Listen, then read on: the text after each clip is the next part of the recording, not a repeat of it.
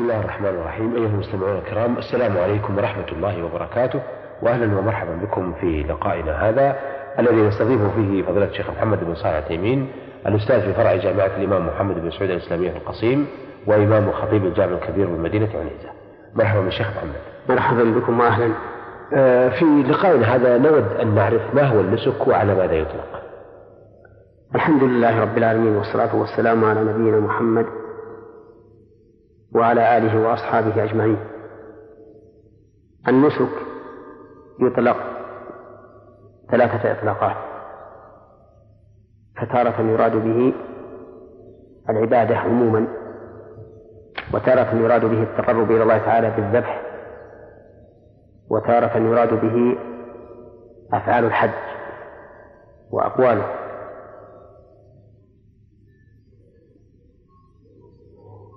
فالأول كقولهم فلان ناسك أي عابد لله عز وجل.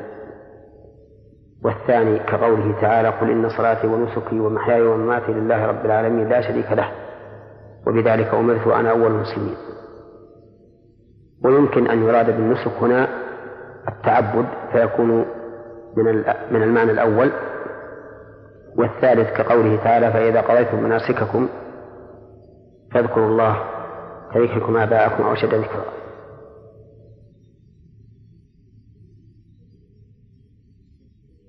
نعم.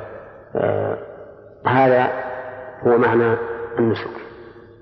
نعم. وهذا الأخير هو الذي يخص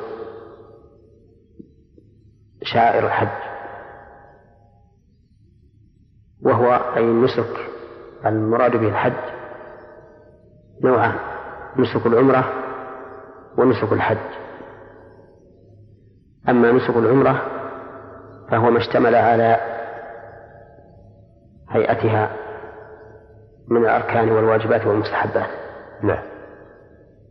بأن يحرم من الميقات ويطوف بالبيت ويسعى بين الصفا والمروة ويحلق أو يقصر. وأما الحج فهو أن يحرم من الميقات أو من مكة إن كان بمكة ويخرج إلى منى ثم إلى عرفة ثم إلى مزدلفة ثم إلى منى مرة ثانية ويطوف ويسعى ويكمل أفعال الحج. على ما سيذكر إن شاء الله تعالى. تفصيلا. نعم. نعم. إذا هذا هو تعريف الحج والعمرة. نعم. آه طيب ما حكم الحج؟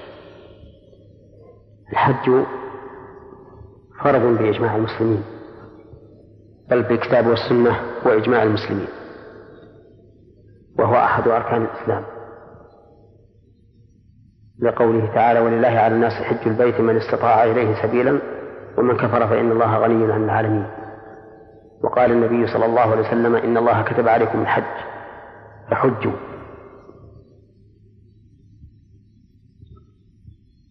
وقال النبي صلى الله عليه وسلم بني الإسلام على خمس شهادة أن لا إله إلا الله وأن محمدا رسول الله وإقام الصلاة وإيتاء الزكاة وصوم رمضان وحج بيت الله الحرام.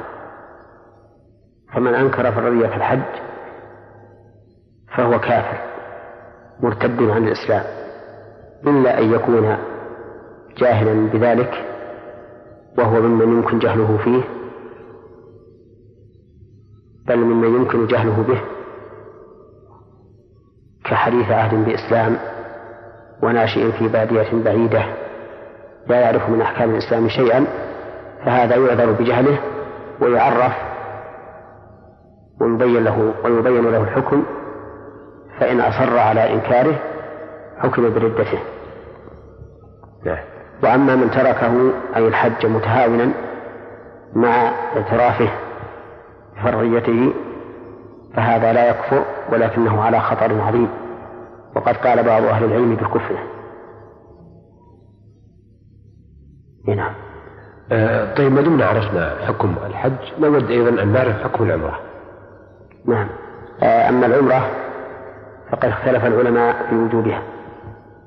فمنهم من قال إنها واجبة ومنهم من قال إنها سنة ومنهم من فرق بين المكي وغيره فقال واجبة على غير المكي غير واجبة على المكي. نعم. والراجح عندي أنها واجبة على المكي وغيره لكن وجوبها أدنى من وجوب الحج. لأن وجوب الحج أحد أركان لأن وجوب الحج فرض فرض مؤكد لأن الحج أحد أركان الإسلام بخلاف العمرة. نعم. نعم. آه لكن وجوب الحج هل هو على الفور أم التراخي؟ الصحيح أنه واجب على الفور وأنه لا يجوز للإنسان الذي استطاع أن يحج إلى بيت الله الحرام أن يؤخره. وهكذا جميع الواجبات الشرعية إذا لم تقيد بزمن أو سبب فإنها واجبة على الفور نعم. آه نود أيضا في لقائنا هذا أن نعرف شروط الحج والعمرة أي شروط الوجوب. نعم. نعم. شروط وجوب الحج والعمرة خمسة. مجموعة في قول الشاعر أو في قول الناظم الحج والعمرة واجبان في العمر مرة بلا تواني بشرط إسلام كذا حرية عقل بلوغ قدرة جلية. فيشترط لوجوبه الإسلام.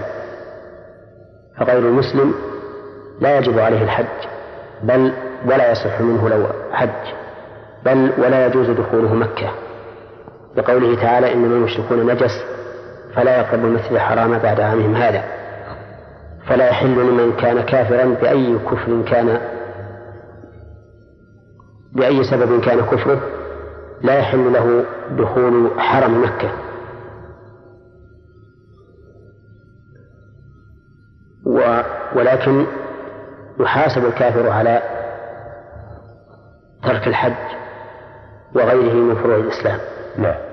على القول الراجح من أقوال أهل العلم لقول الله تعالى إلا أصحاب اليمين في جنات يتساءلون عن المجرمين ما سلككم في سقر. قالوا لم نكن من المصلين ولم نكن نطعم المسكين وكنا نخوض مع الخائضين وكنا نكذب بيوم الدين حتى أتانا اليقين. الشرط الثاني العقل. فالمجنون لا يجب عليه الحج. فلو كان الإنسان مجنونا من قبل أن يبلغ حتى مات فإنه لا يجب عليه الحج ولو كان غنيا. الثالث البلوغ فمن كان دون البلوغ فإن الحج لا يجب عليه.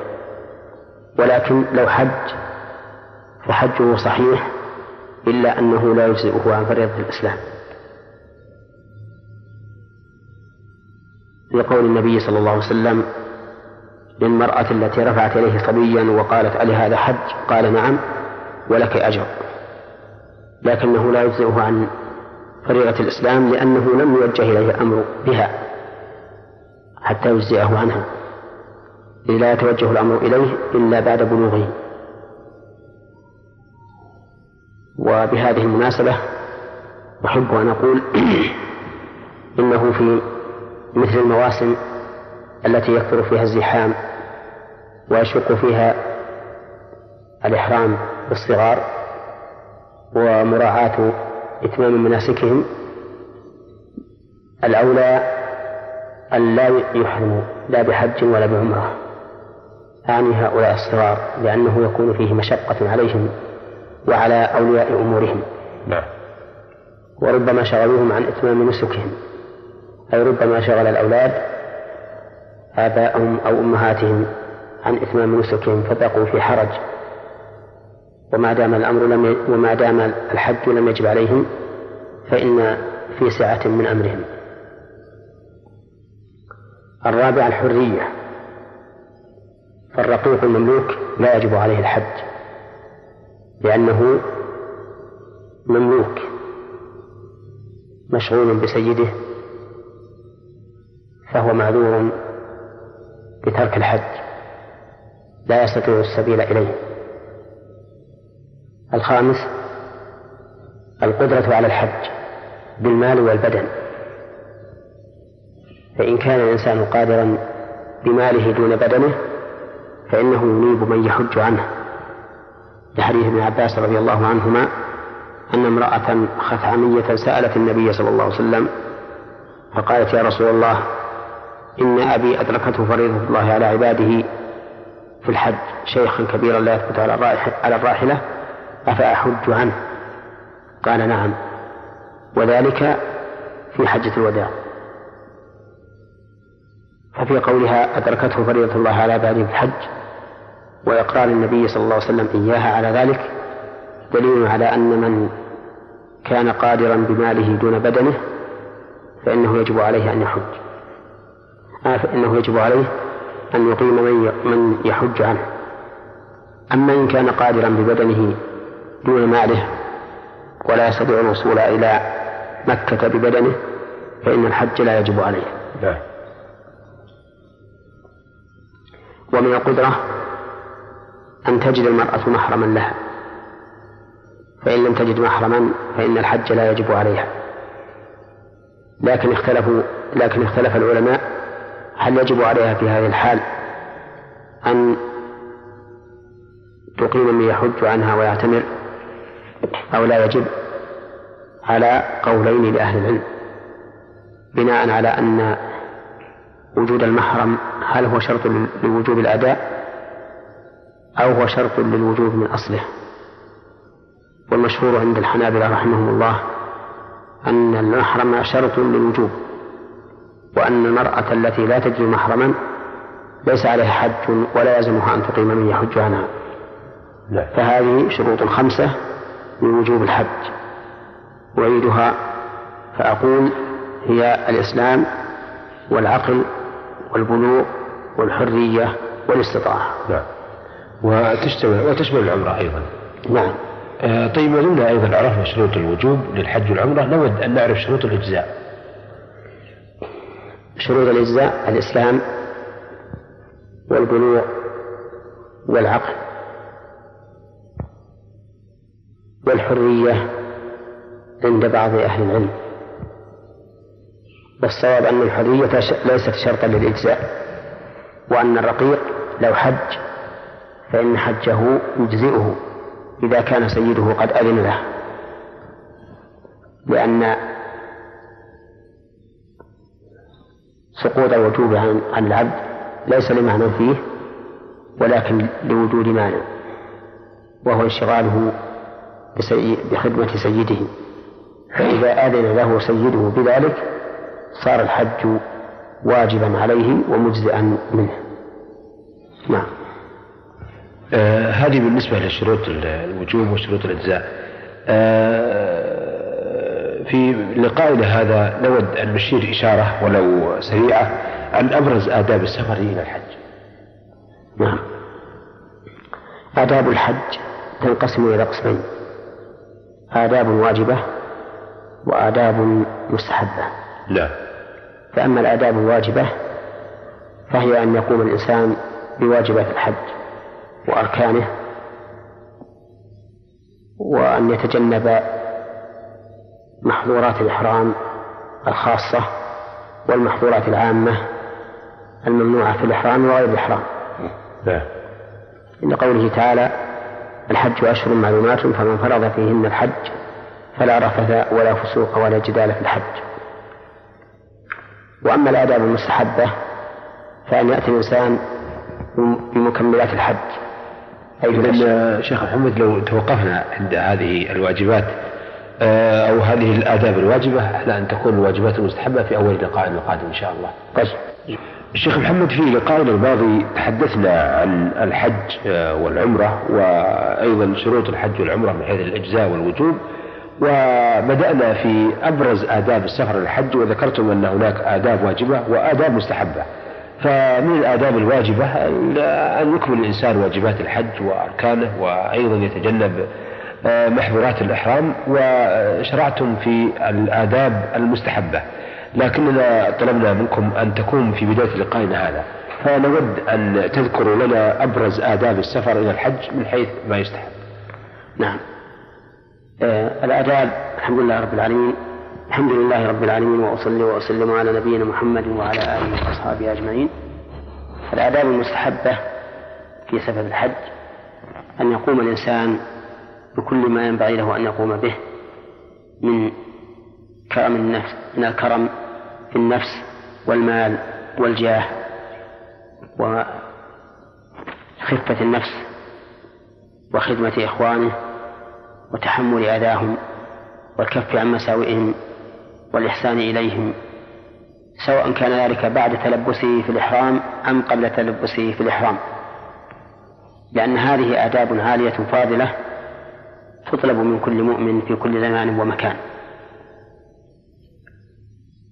وكذلك الآداب المستحبة في نفس فعل العبادة كأن يأتي الإنسان بالحج على الوجه الأكمل فيحرص على تكميله بفعل مستحباته القولية والفعلية التي ربما يتسنى لنا الكلام عليها إن شاء الله تعالى في حلقة قادمة. إن شاء الله. أو في هذه الحلقة إن تيسر نعم. نعم. آه طيب دمنا عرفنا أيضا الآداب والواجبة والآداب المستحبة. نود أيضا أن نعرف آه ما ينبغي أن يستعد به المسلم آه لحجه سواء كان قبل السفر أو في أثناء السفر. نعم الذي ينبغي أن يستعد به المسلم في حجه وعمرته أن يتزود بكل ما يمكن أن يحتاج إليه في سفره من المال والثياب والعتاد وغير ذلك. لأنه ربما يحتاج إليه في نفسه أو يحتاجه أحد من رفقائه وأن يتزود كذلك بالتقوى وهي اتخاذ وقاية من عذاب الله بفعل أوامر الله تعالى واجتناب نواهيه. بقول الله تعالى وتزودوا فإن خير الزاد التقوى واتقون يا أولي الألباب. وما أكثر ما نجد من الحاجة في, الأسفار حيث يحتاج الإنسان إلى أشياء يظنها بسيطة فلا أو يظنها هينة فلا يستصحبها معه في سفره فإذا به يحتاج إليها أو يحتاج إليها أحد من رفقائه. فليكن الإنسان حزما شهما مستعدا لما يتوقع أن يكون وإن كان بعيدا. نعم. نعم. آه لكن ليس هناك استعداد أيضا بالنسبة للاستعداد المعنوي غير الاستعداد المادي. نعم الاستعداد المعنوي هو ما أشرت إليه من التقوى. نعم فإن التقوى استعداد معنوي يستعد به الإنسان في قرارة نفسه للقاء الله تعالى ولليوم الآخر فيحرص على أن يقوم بما أوجب الله عليه ويدع ما حرم الله عليه. نعم بالنسبة لمواقيت فضيلة الشيخ محمد ما هي مواقيت الحج الزمانية؟ آه، مواقيت الحج الزمنية تبتدئ بدخول شهر شوال. نعم. وتنتهي إما بعشر ذي الحجة أي بيوم العيد أو بآخر يوم من شهر ذي الحجة وهو القول الراجح. كقول الله تعالى الحج أشهر معلومات وأشهر جمع والأصل في الجمع أن يراد به حقيقته. ومعنى هذا الزمن أن الشهر أن الحج يقع في خلال هذه الأشهر الثلاثة وليس يفعل في أي يوم منها. لا فإن الحج له أيام معلومة إلا أن مثل الطواف والسعي إذا قلنا بأن شهر ذي الحجة كله وقت للحج فإنه يجوز للإنسان أن يؤخر طواف الإفاضة وسعي الحج إلى آخر يوم من شهر ذي الحجة ولا يجوز له أن يؤخره أن يؤخرهما عن عن ذلك اللهم إلا لعذر كما لم نفست المرأة قبل طواف الإفاضة وبقي النفاس عليها حتى خرج بالحجة فهي إذن فهي إذا معذورة في تأخير طواف الإفاضة. نعم. هذه هي المواقيت الزمنية للحج. نعم. أما العمرة فليس لها ميقات زمني تفعل في أي يوم من أيام السنة لكنها في رمضان تعدل حجة وفي أشهر الحجة وفي أشهر الحج اعتمر النبي عليه الصلاة والسلام كل عمره كل عمره في أشهر الحج فعمرة الحديبية كانت في ذي القعدة وعمرة القضاء كانت في ذي القعدة وعمرة الجعرانة كانت في ذي القعدة وعمرة الحج كانت أيضا مع الحج في ذي القعدة. نعم. وهذا يدل على أن العمرة في أشهر الحج لها مزية وفضل لاختيار النبي صلى الله عليه وسلم هذه الأشهر لها. نعم نعم. لكن ما حكم الإحرام بالحج قبل دخول هذه المواقيت الزمانية اختلف العلماء رحمهم الله في الإحرام بالحج قبل دخول أشهر الحج. فمن العلماء من قال إن الإحرام بالحج قبل أشهره ينعقد ويبقى محرما بالحج إلا أنه يكره أن يحرم بالحج قبل دخول أشهره ومن العلماء من قال إنه إذا أحرم بالحج قبل أشهره فإنه لا ينعقد ويكون عمرة أي يتحول إلى عمرة لأن العمرة كما قال النبي عليه الصلاة والسلام دخلت في الحج وسماها النبي صلى الله عليه وسلم صلى الله عليه وسلم الحج الأصغر كما في حديث عمرو بن حزم المرسل المشهور الذي تلقاه تلقاه الناس بالقبول. نعم. نعم. أيضا إذا عرفنا مواقيت الحج الزمانية نود أن نعرف مواقيت الحج المكانية. المواقيت المكانية خمسة وهي ذو الحليفة والجحفة ويلملم وقال المنازل وذات عرق. نعم. أما ذو الحليفة فهي المكان المسمى الآن بأبيار علي وهي قريبة من المدينة وتبعد عن مكة بنحو عشر مراحل وهي أبعد المواقيت عن مكة وهي لأهل المدينة ولمن مر به من غير أهل المدينة وأما الجحفة فهي قرية قديمة في طريق أهل الشام إلى مكة وبينها وبين مكة نحو ثلاث مراحل وقد خربت القرية وصار الناس يحرمون بدلا منها من رابع. وأما يلملم فهو جبل أو مكان في طريق أهل اليمن إلى مكة ويسمى اليوم السعدية. وبينه وبين مكة نحو مرحلتين. وأما قرن المنازل فهو جبل في طريق أهل نجد إلى مكة ويسمى الآن السيل الكبير. وبينه وبين مكة نحو مرحلتين. وأما ذات عرق فهي مكان في طريق أهل العراق إلى مكة وبينه وبين مكة نحو مرحلتين أيضا. فأما الأربعة الأولى وهي ذو الحليفة والجحفة ويلملم وقرن المنازل فقد وقتها النبي صلى الله عليه وسلم وأما ذات عرق فقد وقتها النبي صلى الله عليه وسلم كما رواه أهل السنن من حديث عائشة رضي الله عنها وصح عن عمر رضي الله عنه أنه وقتها لأهل الكوفة والبصرة حين جاءوا إليه فقالوا يا أمير المؤمنين إن النبي صلى الله عليه وسلم وقت لأهل نجد قرنا وإنها جور عن طريقنا. فقال عمر رضي الله عنه انظروا إلى حذوها من طريقكم. وعلى كل حال فإن ثبت ذلك عن رسول الله صلى الله عليه وسلم فالأمر ظاهر وإن لم يثبت فإن هذا ثبت بسنة عمر بن الخطاب رضي الله عنه وهو أحد الخلفاء الراشدين المهديين الذين أمرنا باتباعهم. والذي جرت موافقاته لحكم الله عز وجل في عدة مواضع ومنها هذا إذا صح عن النبي عليه الصلاة والسلام أنه وقتها وهو أيضا مقتضى القياس فإن الإنسان إذا مر بالميقات لزمه الإحرام منه. فإذا هذاه صار كالمار به. وفي وفي أثر عمر رضي الله عنه فائدة عظيمة في وقتنا هذا وهو أن الإنسان إذا كان قادما إلى مكة بالطائرة يريد الحج أو العمرة فإنه يلزمه إذا حاد الميقات من فوقه أن يحرم منه عند محاذاته ولا يحل له تأخير الإحرام إلى أن يصل إلى جدة كما يفعله كثير من الناس. لا.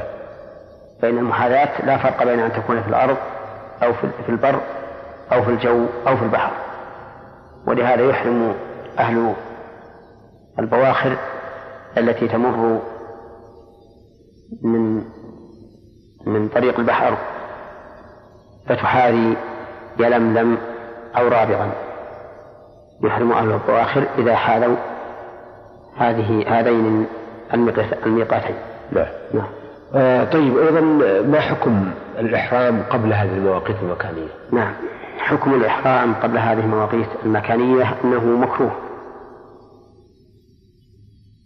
لأن النبي صلى الله عليه وسلم وقتها وكونه وكون الإنسان يحرم قبل أن يصل إليها فيه شيء من تقدم حدود الله سبحانه وتعالى.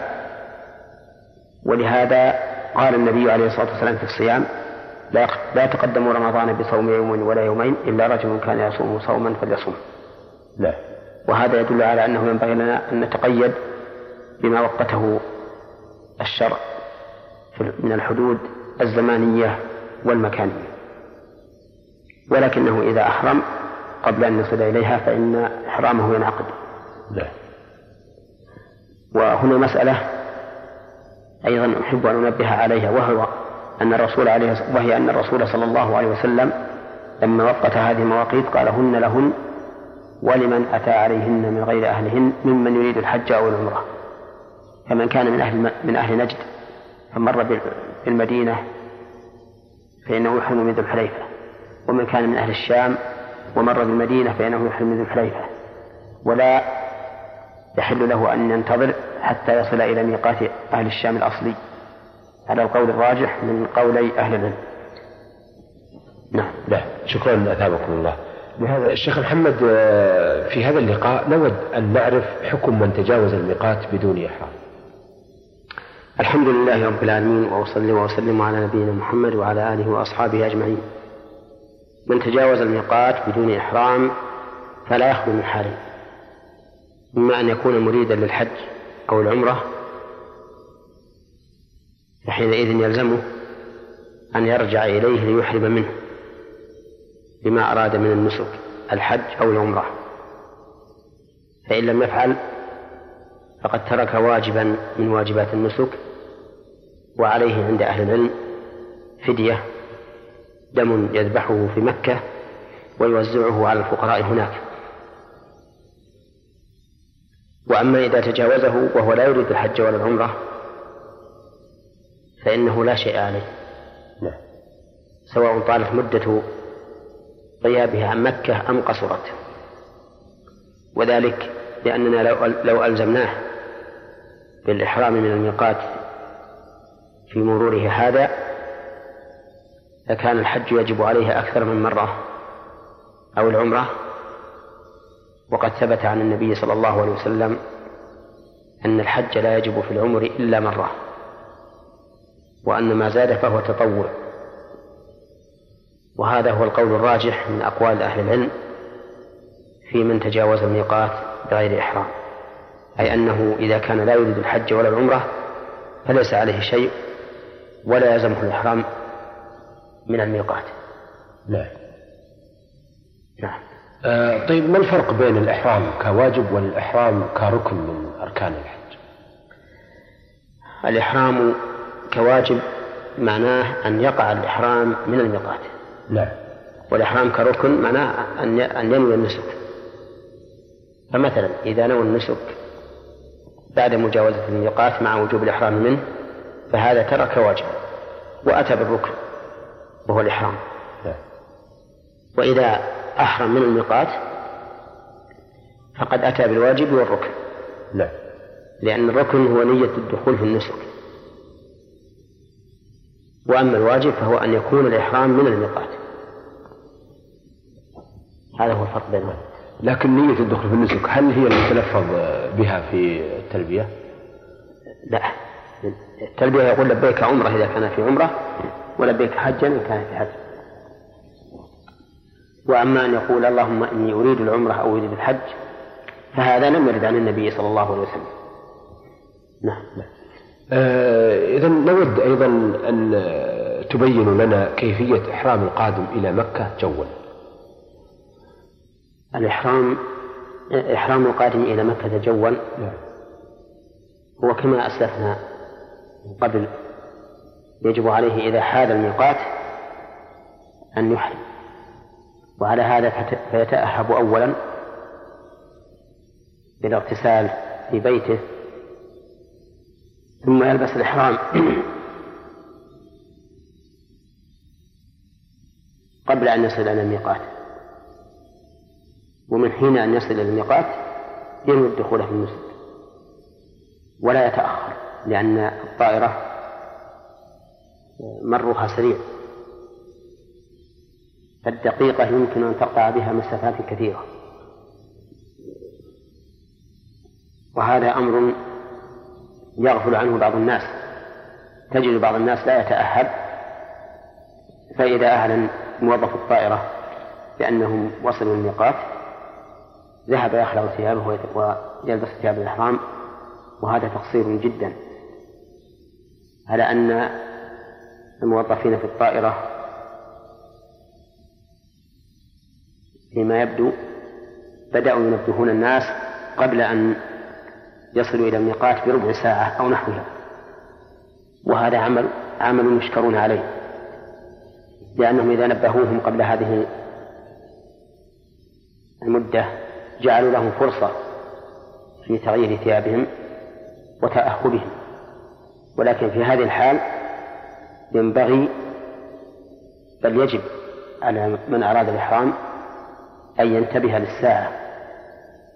إذا أعلن الموظف موظف الطائرة بأنه قد بقي ربع ساعة فلينظر إلى ساعته حتى إذا مضى هذا الجزء الذي هو ربع الساعة أو قبله بدقيقتين أو ثلاث لبى بما يريده من النسك. نعم.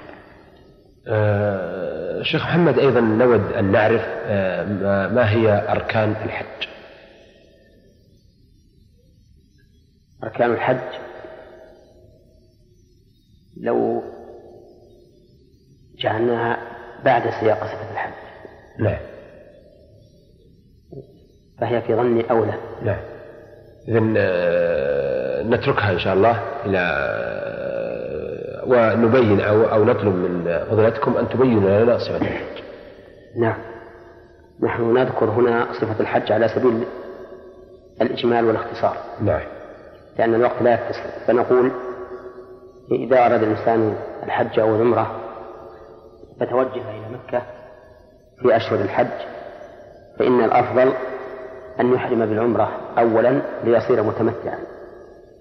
فيحرم من الميقات بالعمرة.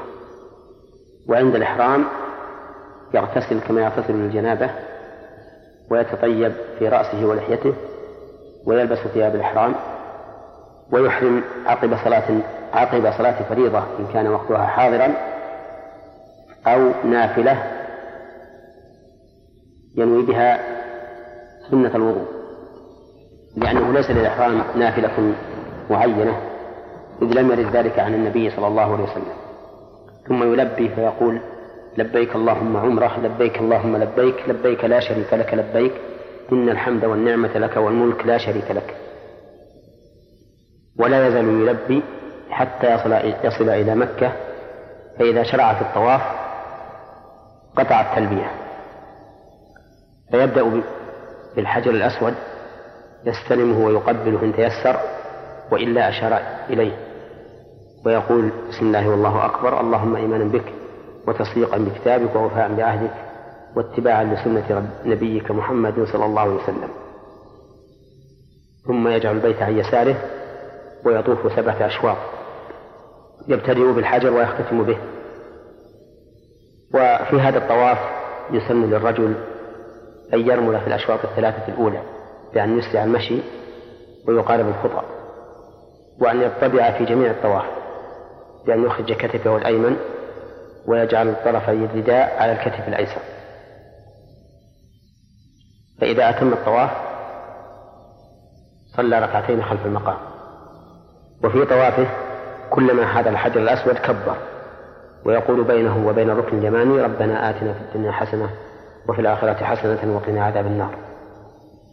ويقول في بقية طوافه ما شاء من ذكر ودعاء وليس للطواف دعاء مخصوص لكل شوط.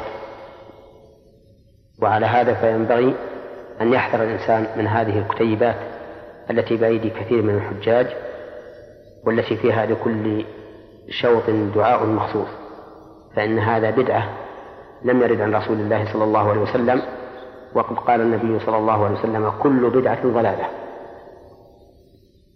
ويجب أن ينتبه الطائف إلى أمر يخل به بعض الناس في وقت الزحام فتجده يدخل من باب الحجر ويخرج من الباب الثاني فلا يطوف بالحجر مع مع الكعبة. وهذا خطأ لأن الحجر أكثره من الكعبة. فمن دخل من من من باب الحجر وخرج من الباب الثاني لم يكن قد طاف بالبيت فلا يصح طوافه. يصلي ركعتين خلف مقام إبراهيم إن تيسر له وإلا ففي أي مكان من المسجد ثم يخرج إلى الصفاء. فإذا دنا منه قرأ إن الصفا والمروة من شعائر الله. ولا يعيد هذه الآية بعد ذلك. ثم يصعد على الصفا ويستقبل القبلة ويرفع يديه ويكبر الله ويحمده ويقول لا إله إلا الله وحده لا شريك له له الملك وله الحمد وهو على كل شيء قدير. لا إله إلا الله وحده أنجز وعده نصر عبده وهزم الأحزاب وحده. ثم يدعو بعد ذلك ثم يعيد الذكر مرة ثانية ثم يدعو ثم يعيد الذكر مرة ثالثة ثم ينزل متجها إلى المروة. فيمشي إلى العلم الأخضر أي العمود الأخضر ويسعى من العمود الأخضر إلى العمود الثاني سعيا شديدا أي يركض ركضا شديدا إن تيسر له ولم يتأذى أو يؤذي أحدا. ثم يمشي بعد العلم الثاني إلى المروة مشيا عاديا فإذا وصل المروة صعد عليها واستقبل القبلة ورفع يديه وقال مثل ما قال على الصفا. فهذا شوط لا. ثم يرجع إلى الصفا من المروة وهذا هو الشوط الثاني ويقول فيه ويفعل كما قال في الشوط الأول. فإذا أتم سبعة أشواط من الصفا إلى المروة الشوط ومن المروة إلى الصفا شوط آخر إذا أتم سبعة أشواط فإنه يقصر. يقصر شعر رأسه ويكون التقصير شاملا لجميع الرأس بحيث يبدو التقصير واضحا في الرأس. والمرأة تقصر من كل طرف آه، رأسها بقدر أنملة ثم يحل من إحرامه حلا كاملا.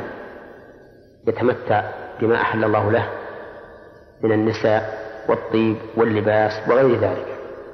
فإذا كان اليوم الثامن من ذي الحجة أحرم بالحج. فاغتسل وتطيب ولبس ثياب الإحرام وخرج إلى منى.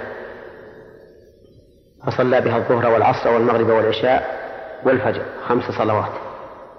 يصلي الرباعية ركعتين وكل صلاة في وقتها. فلا جمع في منى وإنما هو القصر فقط. فإذا طلعت الشمس يوم عرفة سار إلى عرفة فنزل بنمرة فإن تيسر له وإلا استمر إلى عرفة فينزل بها فإذا زالت الشمس صلى الظهر والعصر. قصرا وجمع تقديم. ثم يشتغل بعد ذلك بذكر الله ودعائه وقراءة القرآن وغير ذلك مما يقرب إلى الله تعالى. وليحرص على أن يكون آخر ذلك اليوم ملحا في الدعاء في دعاء الله عز وجل. فإنه حري بالإجابة. فإذا غربت الشمس انصرف إلى مزدلفة وصلى بها المغرب والعشاء جمعا وقصرا ثم يبقى هناك حتى يصلي الفجر ثم يدعو الله عز وجل إلى أن يسفر جدا ثم يذهب ثم يدفع بعد ذلك إلى منى. ويجوز للإنسان الذي يشق عليه مزاحمة الناس أن ينصرف من مزدلفة قبل الفجر. لأن النبي صلى الله عليه وسلم رخص لمثله. فإذا وصل إلى منى بادر فرمى جمرة العقبة قبل كل شيء بسبع حصيات يكبر مع كل حصاة ثم ينحر هديه ثم يحلق رأسه وهو أفضل من التقصير. وإن قصره فلا حرج.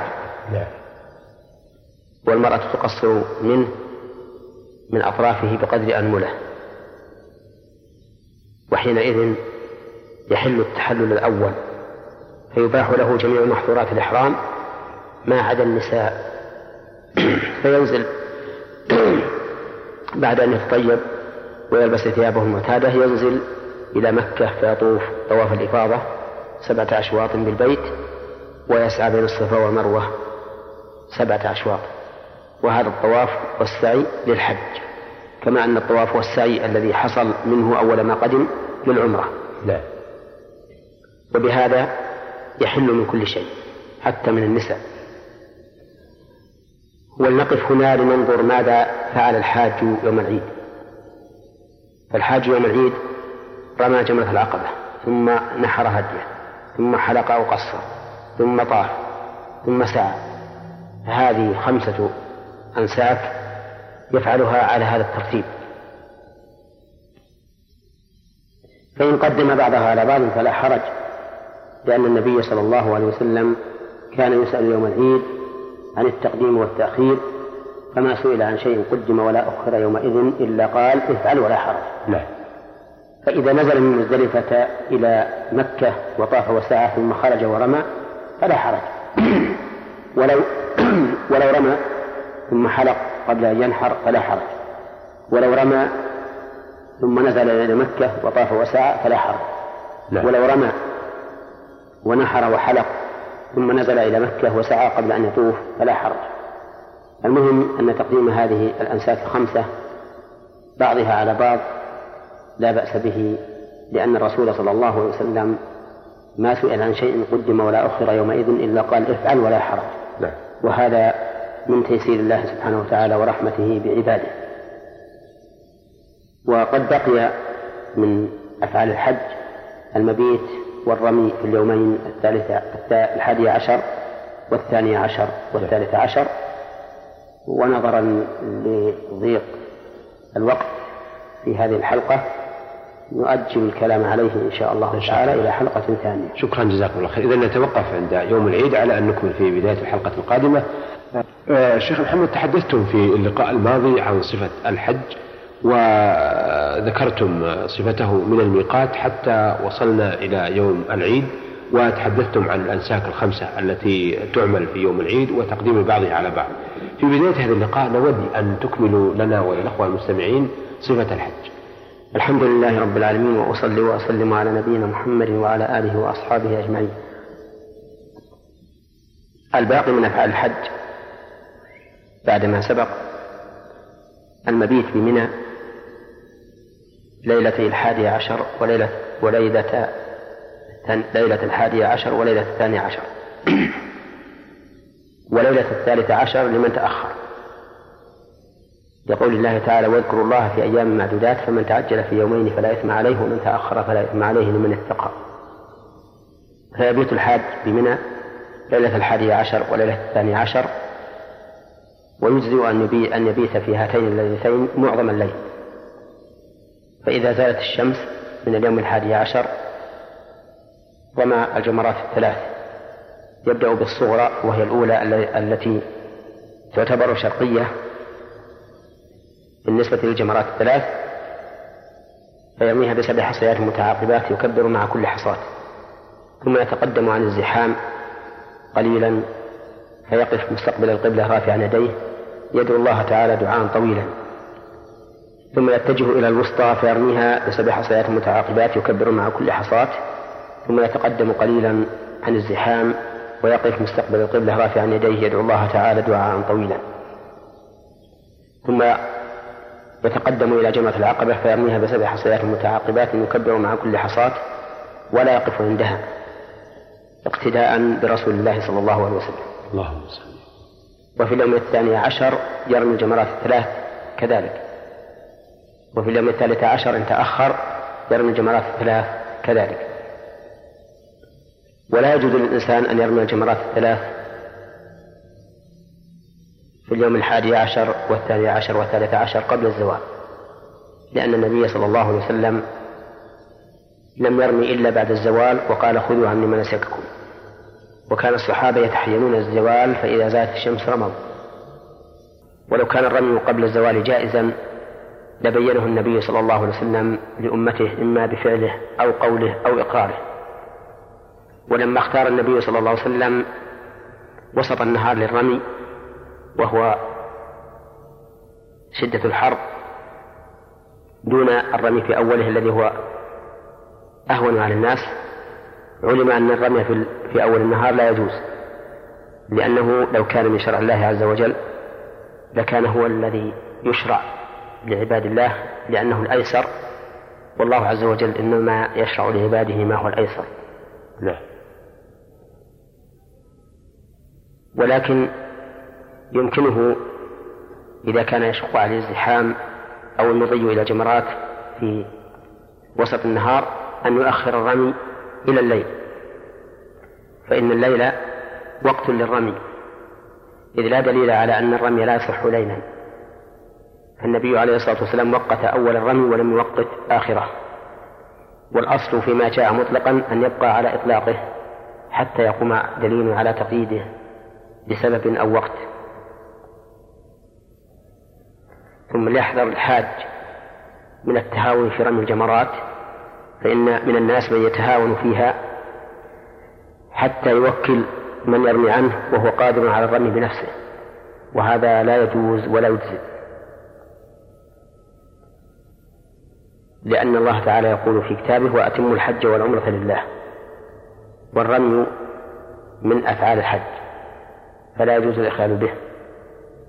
ولأن النبي صلى الله عليه وسلم لم يأذن لضعفة أهله أن يوكلوا أن يوكلوا من يرمي عنهم بل أذن لهم في الذهاب بل أذن لهم بالذهاب من مزدلفة في آخر الليل ليرموا بأنفسهم قبل زحمة الناس.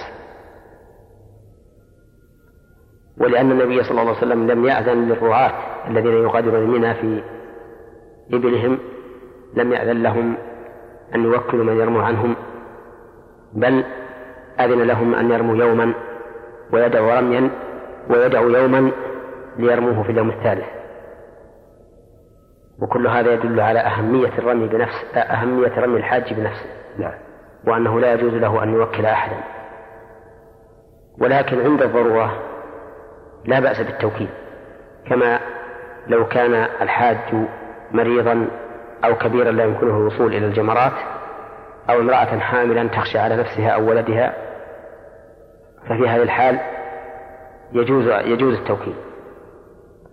ولولا أنه ورد عن الصحابة رضي الله عنهم أنهم كانوا يرمون عن الصبيان لقلنا إن العاجز يسقط عنه الرمي لأنه واجب عجز عنه فيسقط عنه لعجزه عنه.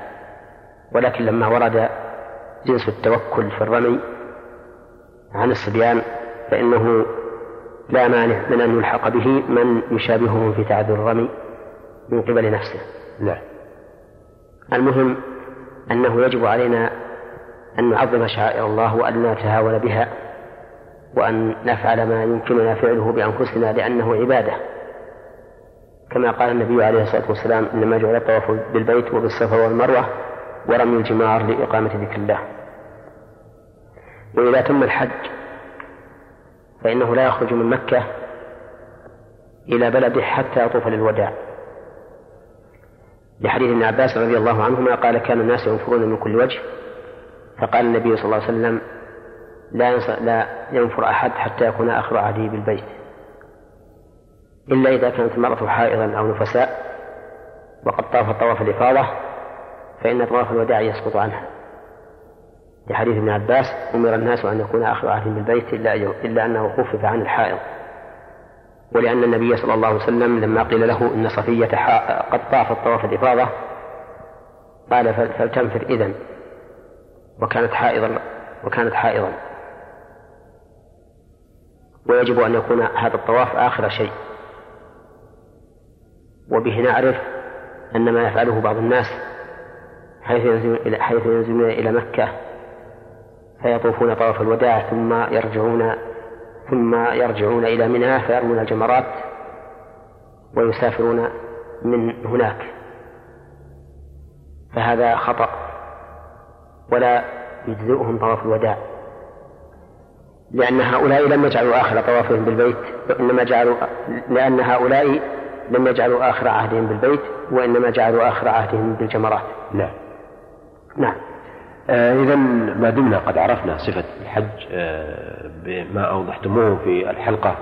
آه هذه والحلقة الماضية. آه نود أن نعرف أركان العمرة حيث أنها في التمتع تسبق الحج أو هي تسبق الحج نعم.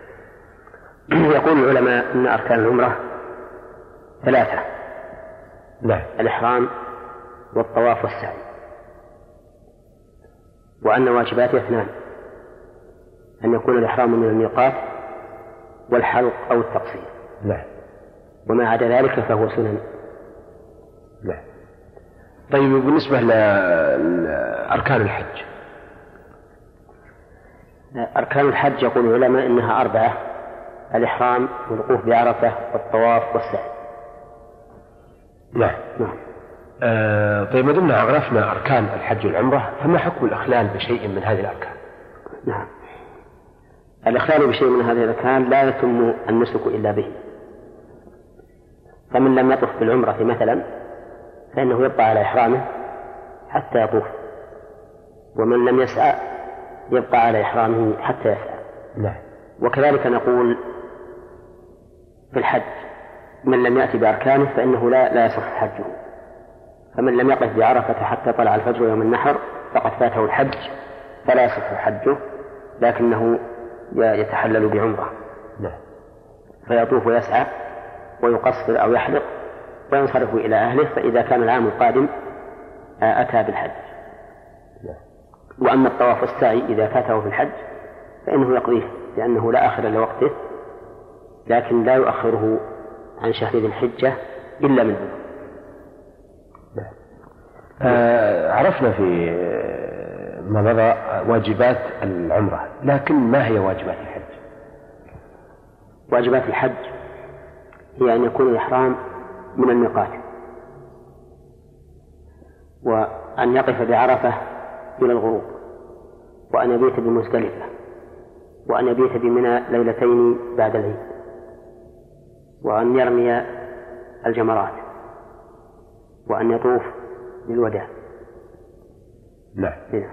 ال- ما حكم أيضا الإخلال بشيء من واجبات الحج أو العمرة؟ الإخلال بشيء منها إن كان الإنسان متعمدا فعليه الإثم والفدية كما قال أهل العلم شاة يذبحها ويفرقها في مكة. وإن كان غير متعمد فلا إثم عليه لكن عليه الفدية يذبحها في مكة ويوزعها على الفقراء. لأنه ترك الواجب لأنه ترك واجبا له بدل فلما تعذر الأصل تعين البدل. هذا هو قول أهل العلم في من ترك واجبا أن عليه فدية يذبحها في مكة ويوزعها على الفقراء. نعم. في حديثكم عن صفة الحج تحدثتم عن صفة التمتع. حبذا أيضا لو عرفنا صفة القران نعم. التمتع كما ذكرنا أن يأتي بالعمرة مستقلة ويحل منها ثم يحرم بالحج في عامه والقرآن له صورتان. الصورة الأولى أن يحرم بالعمرة والحج جميعا من الميقات فيقول لبيك عمرة وحجا.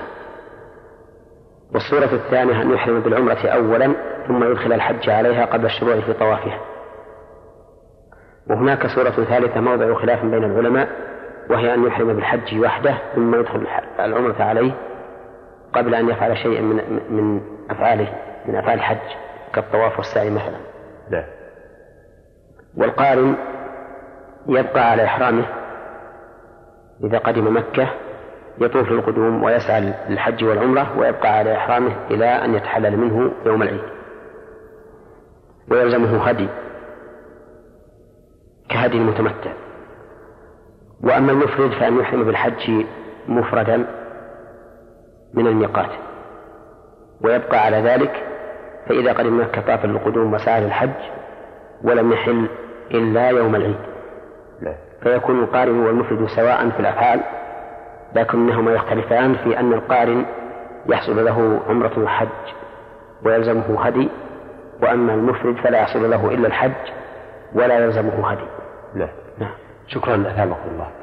آه شيخ محمد آه في لقاءات ماضية آه عرفنا صفة الحج وعرفنا التمتع والقران والإفراد وقلتم بأن الإفراد يأتي المسلم بالحج وحده ولا يأتي بعمرة معه.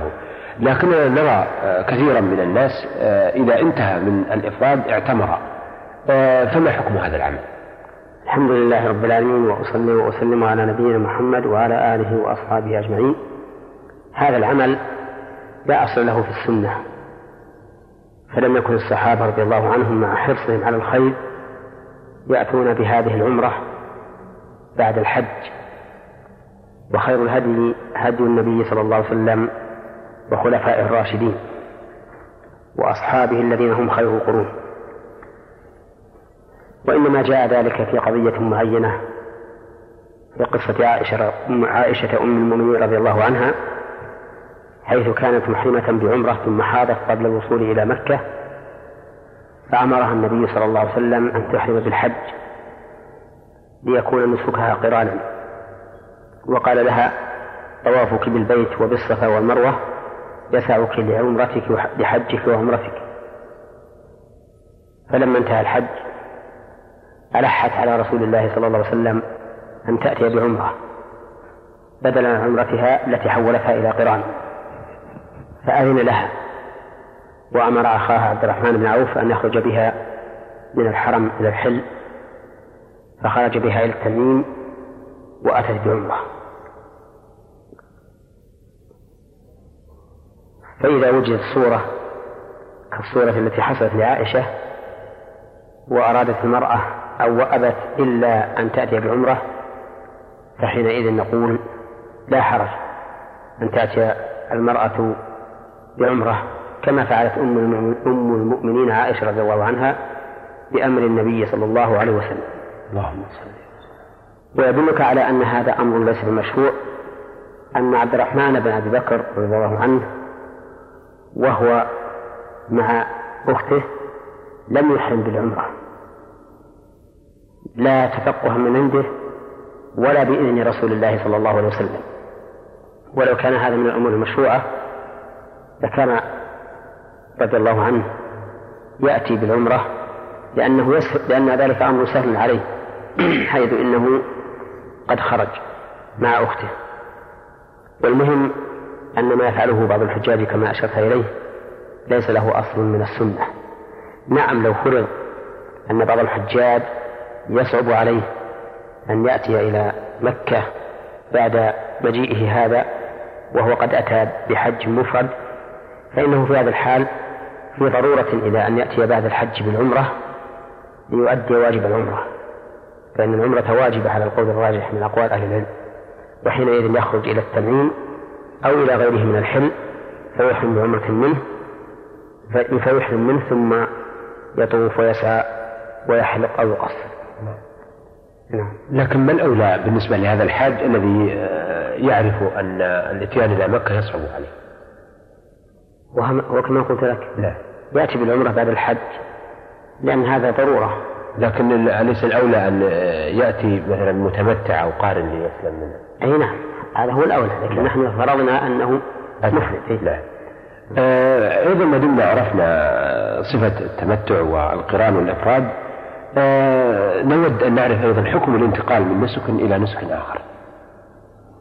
نعم الانتقال من نسك إلى نسك آخر مر علينا في صفة القرآن أنه من الممكن أن يحرم الإنسان أولا بعمرة ثم يدخل الحج عليها قبل الشروع في طوافها فيكون انتقل من العمرة إلى الجمع بينها وبين الحج.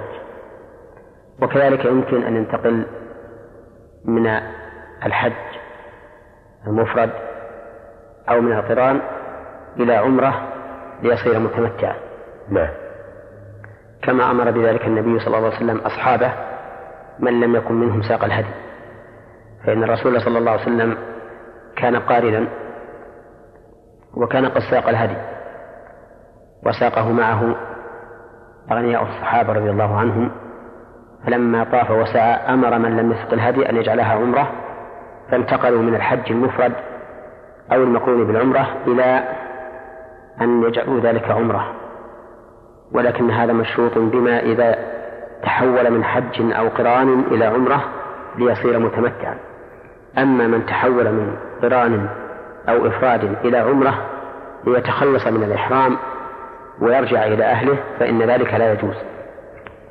آه، لكن شيخ محمد هل يجوز أن يتحول من التمتع إلى إفراد؟ من التمتع إلى الإفراد؟ لا, لا يجوز ولا يمكن. وإنما يجوز أن يتحول من الإفراد إلى تمتع. نعم. بمعنى أن يكون محرما بالحج مفردا ثم بعد ذلك يحول إحرامه بالحج إلى عمرة ليصير متمتعا. نعم وكذلك القارن يجوز أن يحول نيته من القرآن إلى العمرة ليصير متمتعا.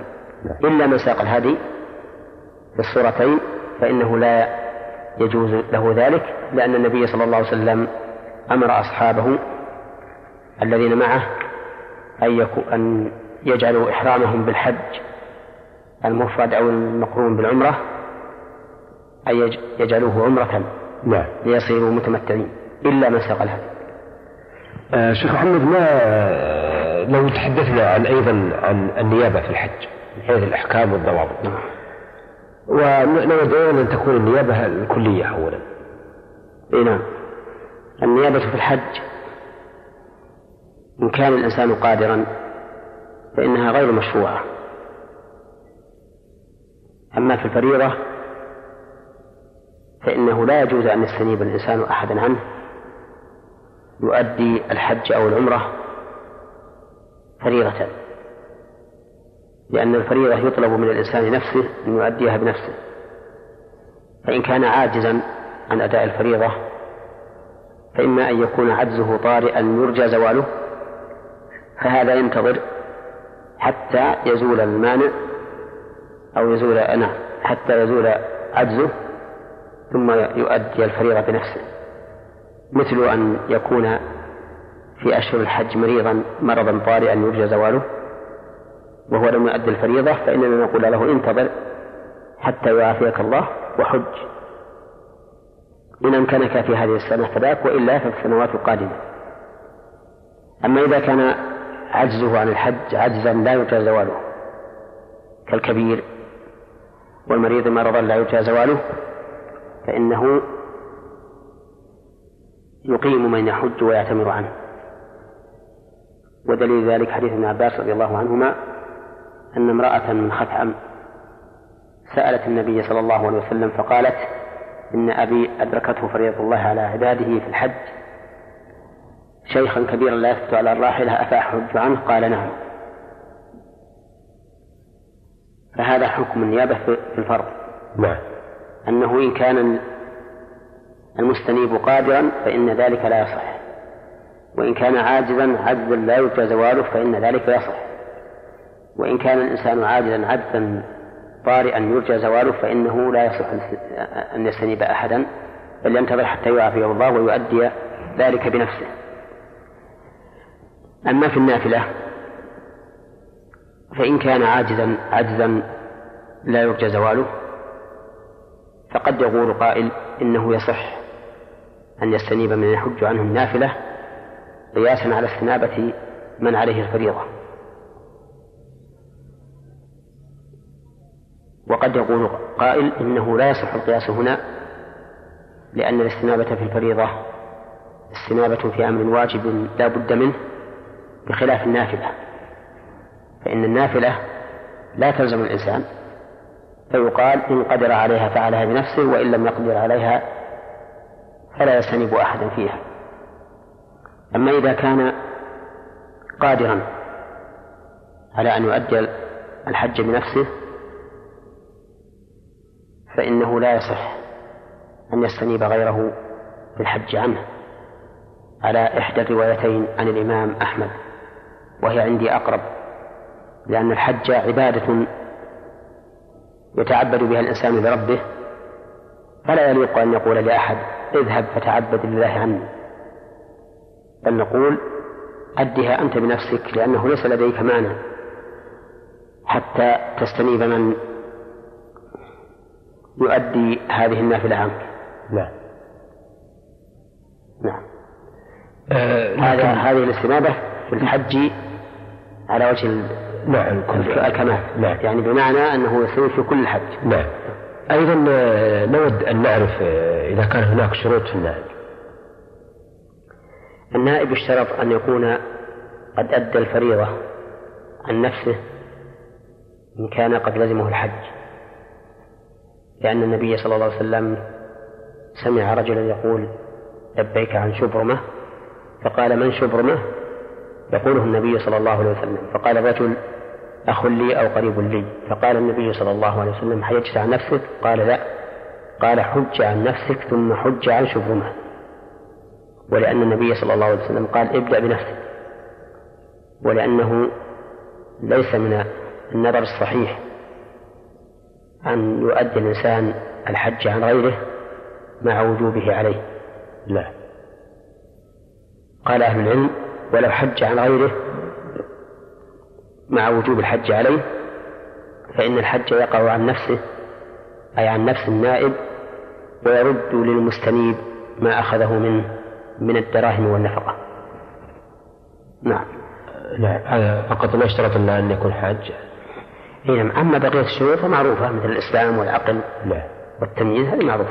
طيب ما حكم من أخذ نقودا ليحج أو من أخذ النقود لمجرد النقود أو حج لمجرد النقود. يقول العلماء إن الإنسان إذا حج للدنيا لأخذ الدراهم نعم. فإن هذا حرام عليه. ولا يحل له أن ينوي بعمل الدنيا أن ينوي بعمل الآخرة شيئا من الدنيا. لقوله تعالى من كان يريد الحياة الدنيا وزينتها نوفي إليهم ما لهم فيها وهم فيها لا يبخسون أولئك الذين ليس لهم في الآخرة إلا النار وحبط ما صنعوا فيها وباطل ما كانوا يعملون. قال الشيخ الإسلام ابن تيمية من حج ليأخذ فليس له في الآخرة من خلاق. وأما إذا أخذ ليحج أي ليستعين به على الحج فإن ذلك لا بأس به ولا حرج عليه. وهنا يجب على الإنسان أن يحذر من أن يأخذ الدراهم للغرض الأول. فإنه يخشى أن لا يقبل منه وأن لا يجزى الحج عمن أخذه عنه. وحينئذ يلزمه أن يعيد النفقة والدراهم إلى صاحبها. إذا قلنا بأن الحج لم يصح ولم يقع عن عن المستنيب نعم. ولكن يأخذ الإنسان الدراهم والنفقة ليحج بها عن غيره ليستعين بها على الحج. ويجعل نيته في ذلك أن يقضي غرض صاحبه وأن يتقرب إلى الله تعالى بما يتعبد به في المشاعر وعند بيت الله. نعم. نعم. إذا آه، من هذا آه، يمكن أن يكون آه، بعض الأعمال للنائب التي يؤديها ما زادت عن الحج مثلا. إي نعم. لأن النائب لا يلزمه إلا أن يقوم بالأركان والواجبات. نعم. وكذلك المستحبات بالنسبة للنسك. نعم. وأما ما يحصل من ذكر ودعاء فما كان متعلقا بالنسك فإنه لصاحب النسك للمستنيب وما كان خارجا عن ذلك فإنه لصاحبه نعم. النائب. نعم. شكرا أثابكم الله. بهذا. الشيخ محمد تحدثتم لنا في اللقاء الماضي عن النيابة في الحج آه، من حيث الأحكام والضوابط آه، في النيابة الكلية وبقي علينا النيابة الجزئية في الحج. بسم الله الرحمن الرحيم الحمد لله رب العالمين والصلاة والسلام على نبينا محمد وعلى آله وأصحابه أجمعين. النيابة الجزئية في الحج معناها أن يوكل الإنسان عنه من يقوم ببعض أفعال الحج مثل أن يوكل من يطوف عنه أو يسعى عنه أو يقف عنه أو يبيت عنه أو يرمي عنه أو ما أشبه ذلك من جزئيات الحج. والراجح أنه لا يجوز للإنسان أن يستنيب من يقوم عنه بشيء من أجزاء الحج أو العمرة سواء كان ذلك فرضا أم نفلا. وذلك لأن من خصائص الحج والعمرة أن الإنسان إذا أحرم بهما صار فرضا ولو كان ذلك نفلا. أي ولو كان الحج أو العمرة نفلا. لقوله تعالى الحج أشهر معلومات. فمن فرض فيهن الحج فلا رفث ولا فسوق ولا جدال في الحج. وهذه الآية نزلت قبل فرض الحج أي قبل قوله تعالى ولله على الناس حج البيت من استطاع إليه سبيلا. وهذا يدل على أن تلبس الإنسان بالحج أو العمرة يجعله فرضا عليه. وكذلك يدل على أنه فرض إذا شرع فيه قوله تعالى ثم ليقضوا تفتهم وليوفوا نذورهم وليطوفوا بالبيت العتيق. وهذا يدل على أن الشروع في الحج يجعله كالمنذور. وبناء على ذلك فإنه لا يجوز لأحد أن يوكل أحدا في شيء من جزئيات الحج. ولا أعلم في السنة أن الاستنابة في شيء من أجزاء الحج قد وقعت إلا فيما يروى من كون الصحابة رضي الله عنهم يرمون عن الصبيان. ويدل لهذا أن أم سلمة رضي الله عنها لما أرادت الخروج قالت يا رسول الله إني أريد الخروج وأجدني شاكية. فقال طوفي من وراء الناس وأنت راكبة. وهذا يدل على أنه لا يجوز التوكيل في جزئيات الحج.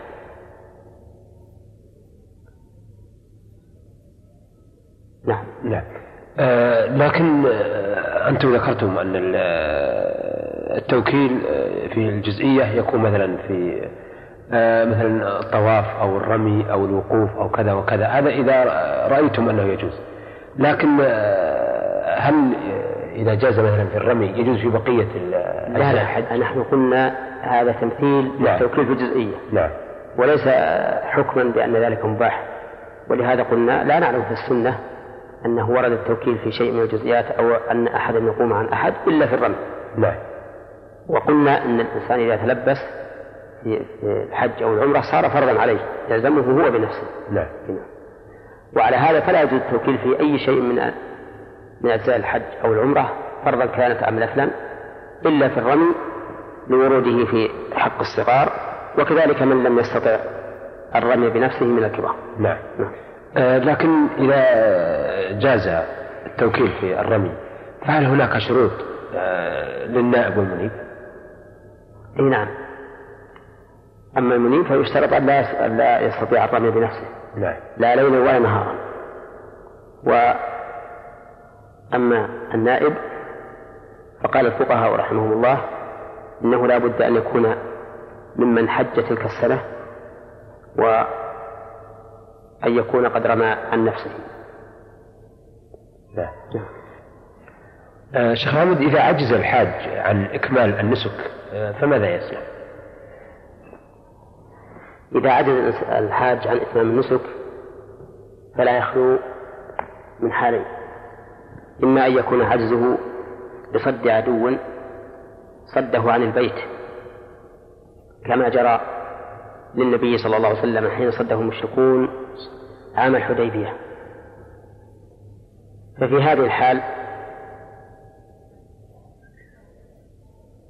يحلق بعد أن يذبح أن ينحر هدية ويحل من إحرامه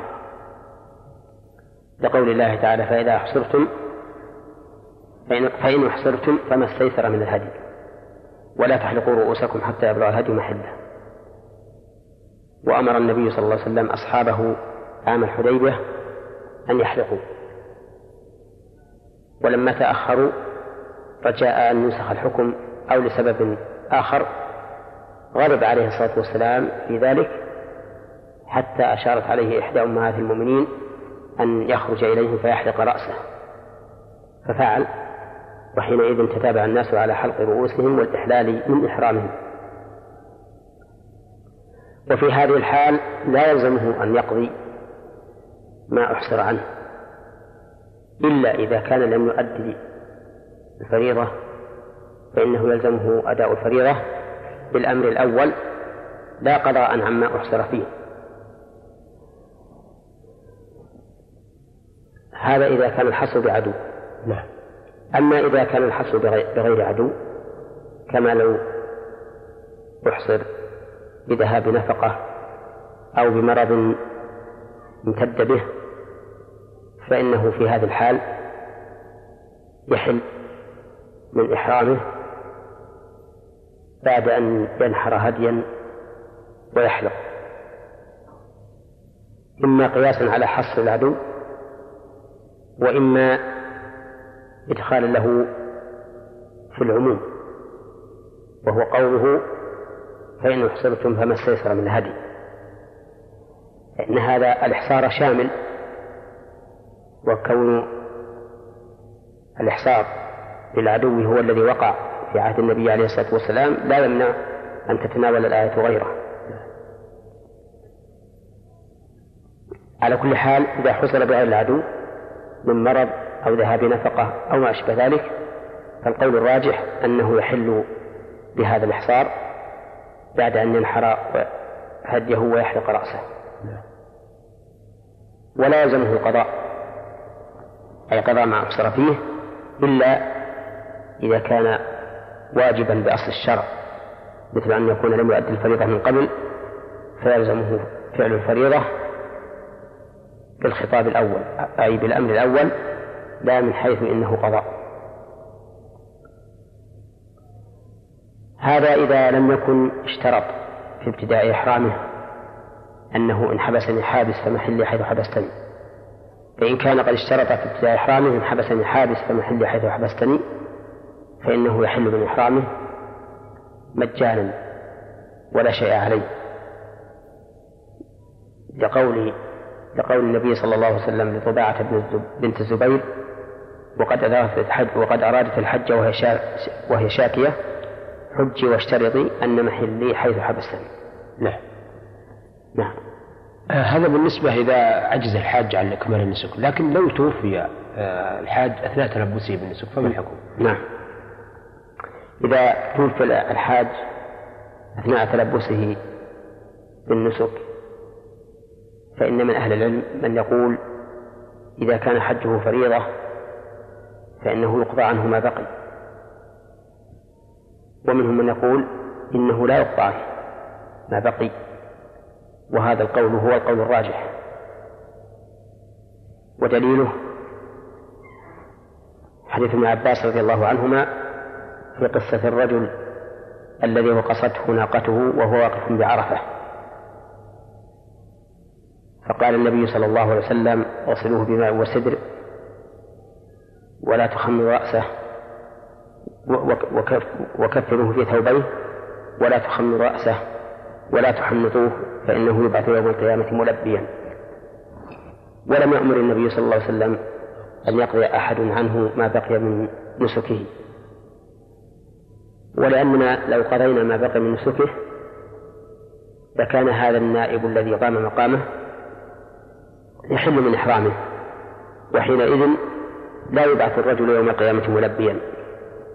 لأن نائبه لأن نائبه قد حل من الإحرام الذي تلبس به بدلا عنه. وعلى كل حال فالقول الراجح بلا شك أن الإنسان إذا مات أثناء تلبسه بالنسك فإنه لا يقضى عنه سواء كان ذلك فريضة أم نافلة. نعم.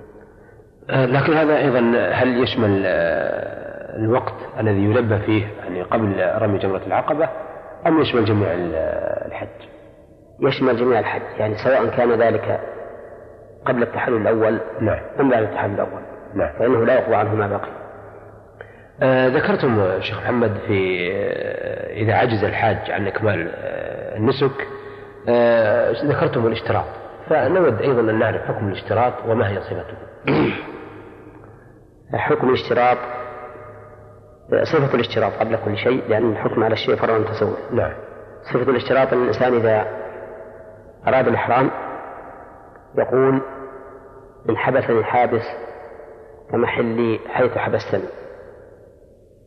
يعني فإنني أحل. إذا حبسني حابس أي منعني مانع عن إكمال النسك.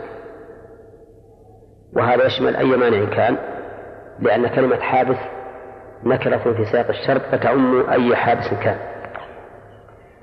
وفائدة هذا الاشتراط أنه لو حصل له حابس يمنعه من إتمام النسك فإنه يحل من نسكه ولا شيء عليه. وقد اختلف أهل العلم في الاشتراط فمنهم من قال إنه سنة مطلقا أي أن المحرم ينبغي له أن يشترط سواء كان في حال خوف أو في حال أمن لما يترتب عليه من الفائدة. والإنسان لا يدري ما يعرض له. ومنهم من قال إنه لا يسن إلا عند الخوف. أما إذا كان الإنسان آمنا فإنه لا يشترط. ومنهم من أنكر الاشتراط مطلقا. والصواب القول الوسط. وهو أنه إذا كان في الإنسان إذا كان الإنسان خائفا من عائق يمنعه من إتمام نسكه سواء كان هذا العائق عاما أم خاصا فإنه يشترط. وإن لم يكن خائفا فإنه لا يشترط. وبهذا تجتمع الأدلة فإن النبي صلى الله عليه وسلم أحرم ولم يشترط. وأذن بل أرشد رباعة بنت الزبير رضي الله عنها إلى أن تشترط حيث كانت شاكية. والشاكي أي المريض خائف من عدم إتمام نسكه. وعلى هذا فنقول إذا كان الإنسان خائفا من طارئ يطرأ يمنعه من إتمام النسك فليشترط أخذا بإرشاد النبي صلى الله عليه وسلم رباعة بنت الزبير.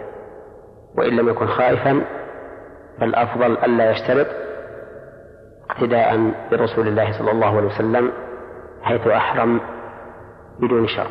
نعم. نعم. آه لكن آه بالنسبة للمشترط هل يلزمه أن يأتي بالصيغة التي وردت عن الرسول صلى الله عليه وسلم أم يشترط بأي كلام هو يعبر به عن نفسه؟ لا يلزمه أن يأتي بالصيغة الواردة لأن هذا مما لا يتعبد بلفظه. والشيء الذي لا يتعبد بلفظه يكتفى فيه بالمعنى. نعم. نعم. شكرا أثابكم الله. بهذا نأتي أيها السادة إلى نهاية لقائنا هذا الذي استضفنا فيه فضيلة الشيخ محمد بن صالح اليمين الأستاذ في فرع جامعة الإمام محمد بن سعود الإسلامية في القصيم وإمام وخطيب الجامع الكبير بمدينة عنيزة شكرا لفضيلة الشيخ محمد وشكرا لكم أيها الأخوة. وإلى أن نلتقي بحضراتكم نستودعكم الله. والسلام عليكم ورحمة الله وبركاته.